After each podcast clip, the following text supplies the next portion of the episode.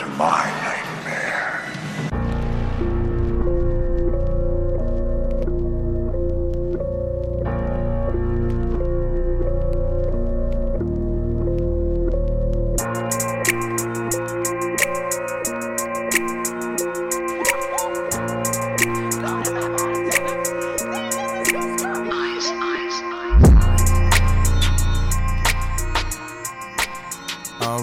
what's up? What's up? Welcome back, my fellow spooky folks. I'm your host Troy Riyan, and this is Man of Horror, my horror pod where I talk all things scary.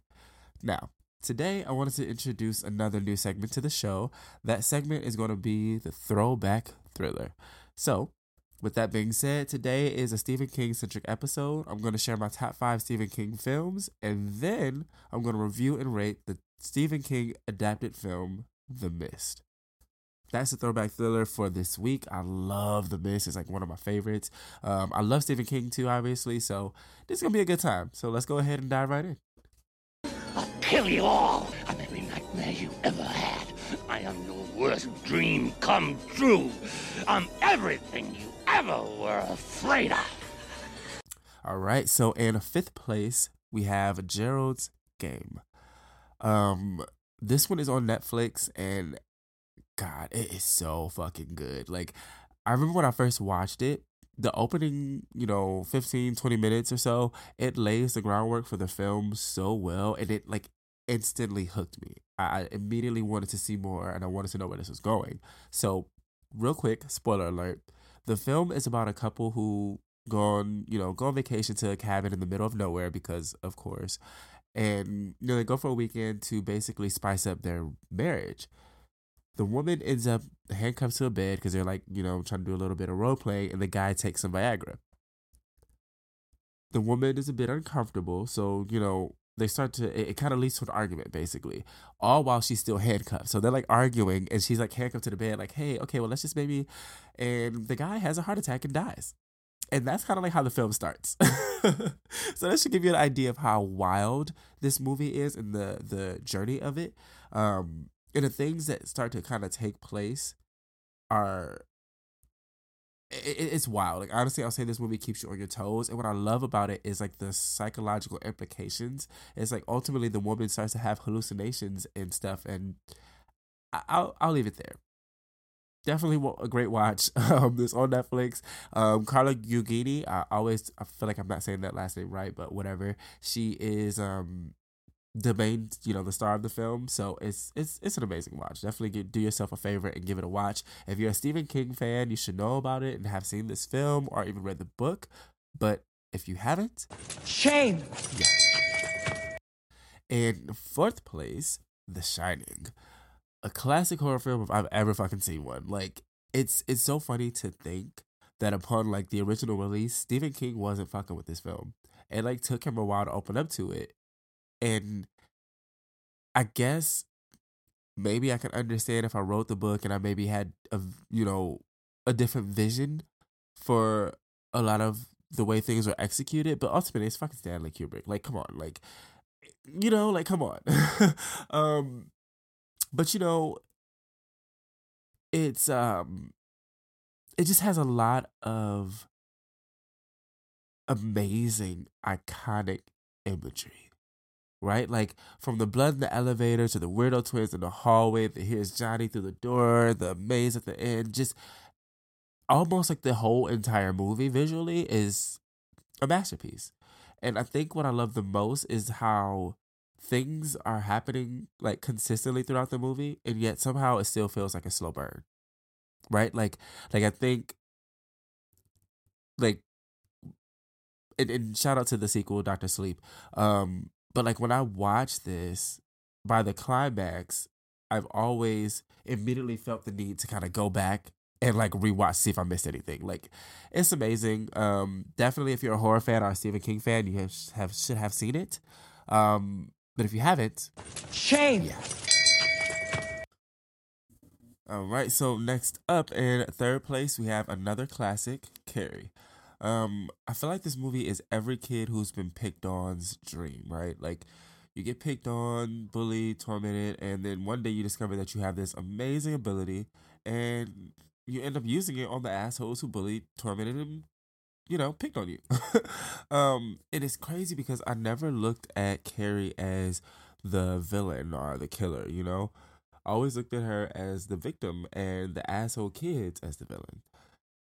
And it makes sense, you know, to again look at her as the killer or whatever, you know, considering what she does, I guess.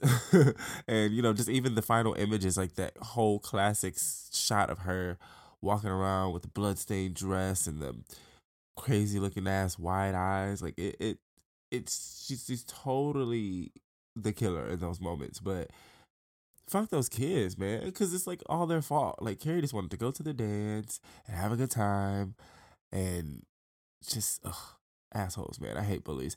And honestly, for me, I love when bullies get their their just desserts in horror movies.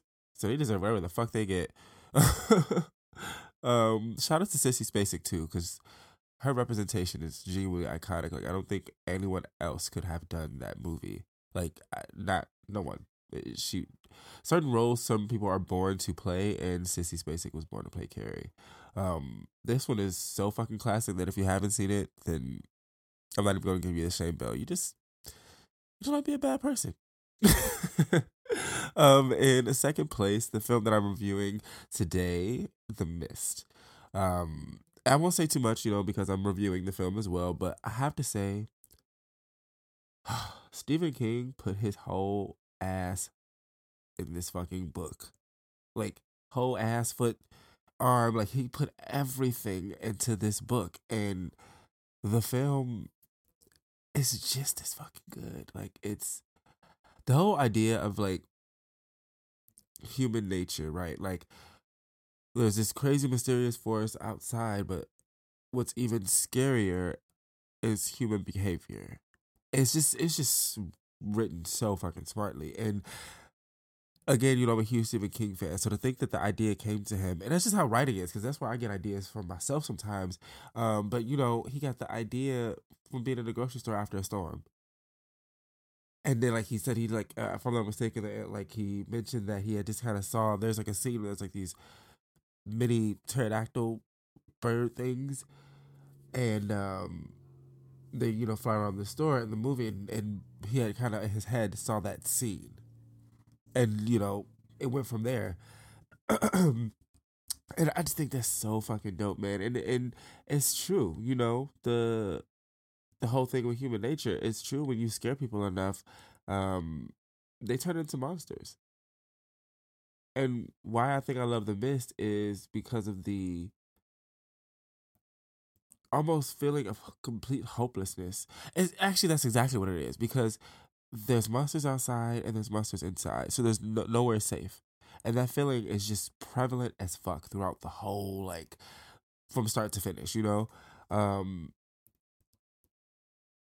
and yeah, it's just like a just a genuine feeling of hopelessness. I watched this movie like maybe a million times. I could still watch it. Um, it just feel totally the same. I'll leave it there because I'm reviewing the film as well. and so, lastly, in first place, number one, all fucking time favorite Stephen King movie. You should have known this was coming. It. Ugh. it is a fucking classic. Like, I love every adaptation. You know, the book, the '90s TV show, um, or '90s TV movie, and the late 2000s teens version. You know, like all of it. Like, there's even um recently there's been like talk that there's a TV show adaptation that's coming that's going to be about the city of Derry itself, and I am so fucking here for it because Derry is just a wild ass town anyway. Like even with everything that we have seen, it's worse than that. To think like in the books, like the books are, are yeah, the it books are something else, but the films and everything, like the adaptations represented so fucking well, and like Pennywise the clown literally made me piss on myself when I was a kid. Like, not even kidding. I remember seeing the first one, and like I'm certain I peed on my I peed on myself that night, and I'm pretty sure I did a, like for almost two weeks straight. like, and it's just like, um, with this one, it's it's a very similar feeling of hopelessness. Like, you know, like from the mist, you know. The thing is, again, you know, you mentioned Derry. Derry's a fucked up town. You know. Um the kids are having trouble at home. They live in a fucked up town. There's bullies at school, and then there's this demon thing that's trying to kill you. And then they're not regular bullies. These motherfuckers were cutting kids, and like you know what I'm saying, like that old like 50s greasers kind of shit. Like I don't even know if that was real or not, but that's fucked up. Um, but it's just added to the deeper feeling of hopelessness, like like like really just dread. It is a dreadful fucking movie, and again, nowhere safe. And I think what I liked about it is in a sense is representation of life because life can feel like that sometimes and nowhere safe and everything's just fucking dreadful. And what the characters in this have to do as children and as adults is remember who they are and and well, or learn who they are rather and fight it and deal with their fears. You know? So it's just like that that's that's life you know? You have to deal with those things sometimes and you have to get past the quote unquote pennywise and to do that you have to go into yourself and fight your fears. God damn it stephen king fucking amazing writer shit. Um if you haven't seen any of the adaptations you totally deserve the bell Shame. We'll tear your soul apart. All right, so that was my top five Stephen King films. Um, now let's go ahead and get into this movie review for the throwback thriller, The Mist. Um, like I said before, I fucking love this goddamn movie. It's so good. Um, I have to start by saying, you know, of course, Stephen King is a fucking treasure. Like that's just it. You know, um, he's a huge inspiration for me personally as a writer and as a um aspiring curator of horror.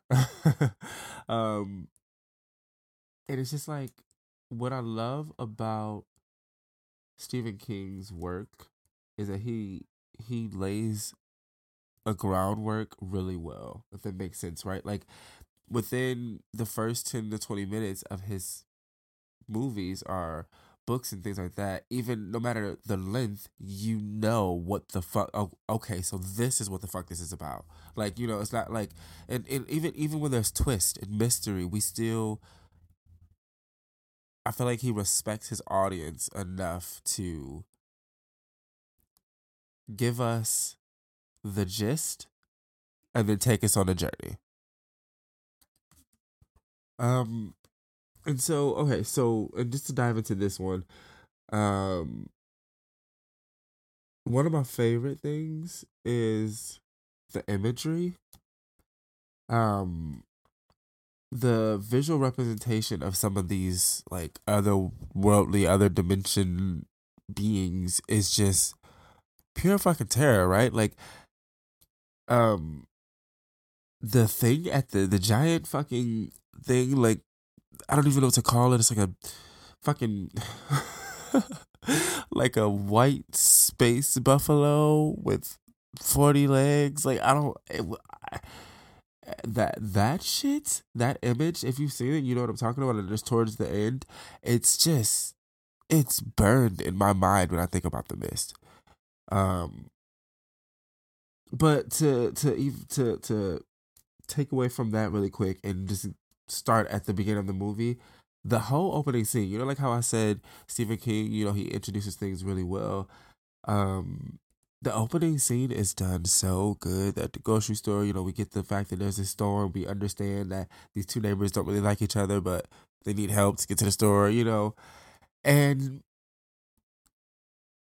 I love when shit hits the fan and you know, the man is just like running into the store, something in the mist, like just like screaming, like it's just like this perfect, like, like the tone of it, the timing of it, it just, it was terrifying, you know, um, and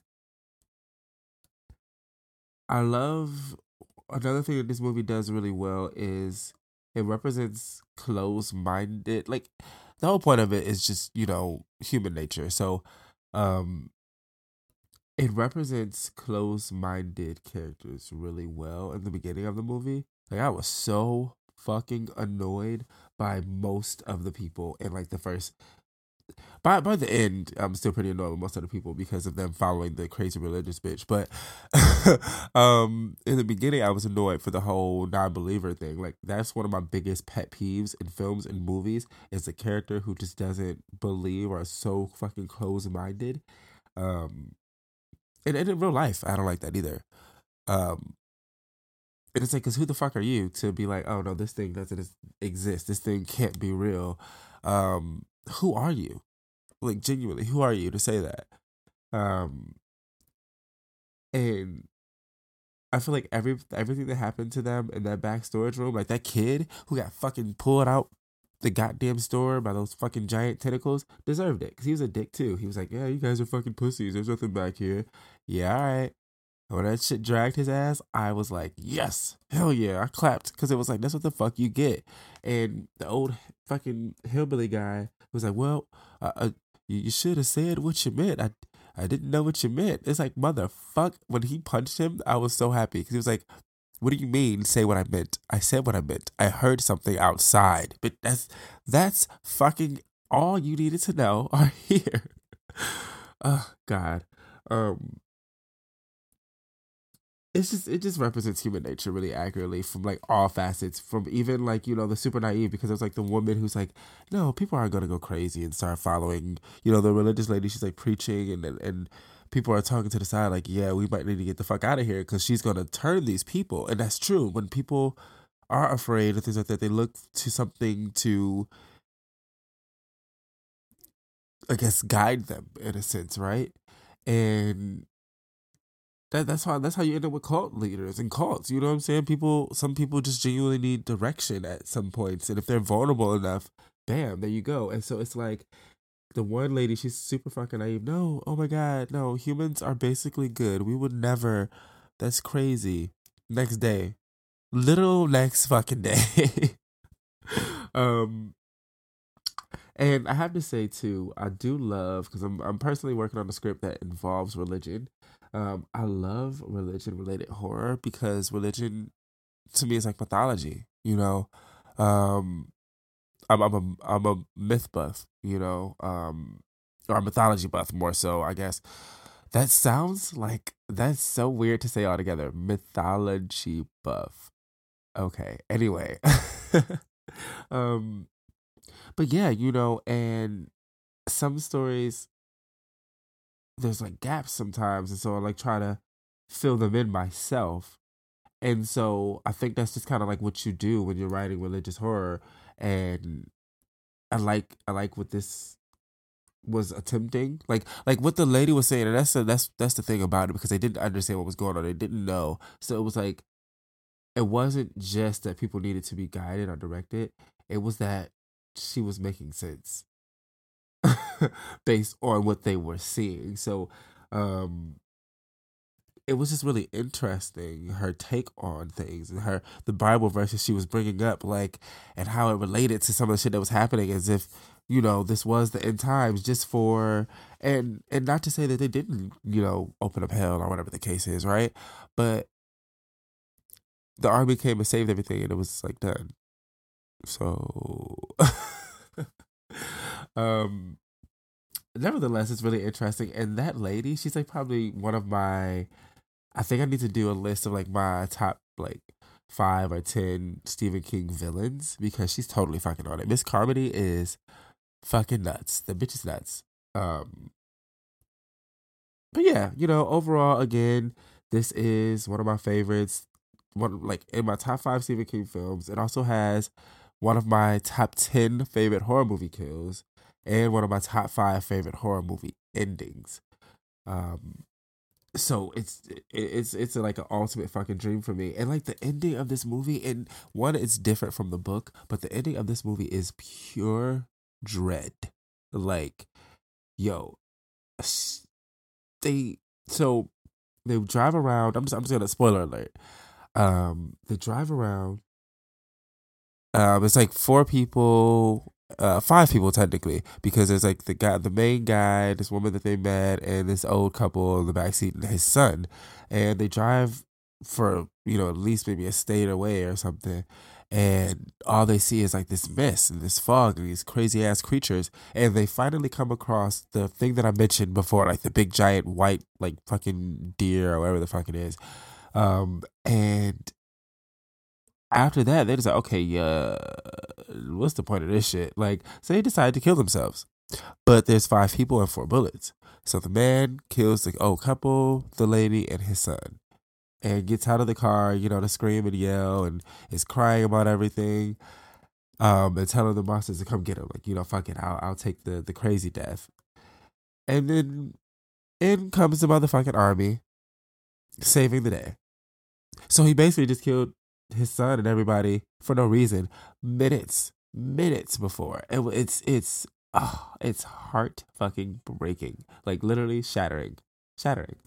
Um so yeah um with that though you know i gave this movie four out of five stars um one for watchability it's fucking stephen king so duh right um two for killer fear factor because there was multiple monsters and like there was like this one of the scariest outside of the big tentacle thing that we don't never that we don't fully get a chance to see is like these spider things oh like i'm i at at this age and this point of my life, my arachnophobia isn't as intense as it was growing up, but it was pretty intense at some point for me. So it's like um these otherworldly kind of fucking spiders were a whole other thing. And like I just I couldn't. I, I could not, man. um the other one that I gave it is um story creativity. Because of course it's Stephen King. And then the last one that I gave it is uh kill count because it's it's kind of almost an unknowable number, but even from what we saw, it it got some fucking work done. Like this mist, these monsters did a nice little fucking number on everything. um, so yeah, definitely check out the mist if you have not. Um, it's again just uh, overall really really good movie. Shout out to Stephen King, really quick, too, as an inspiration. Um, thank you so much for all the work that you have done and continue to do. It is truly, truly appreciated. Um, thank you guys so much for listening. That was my top five Stephen King films and my Miss the Miss review. Um, definitely follow the Instagram page for the pod man of horror underscore podcast. And don't forget to like, rate, subscribe, and or comment. And until next time, stay spooky, folks. Peace.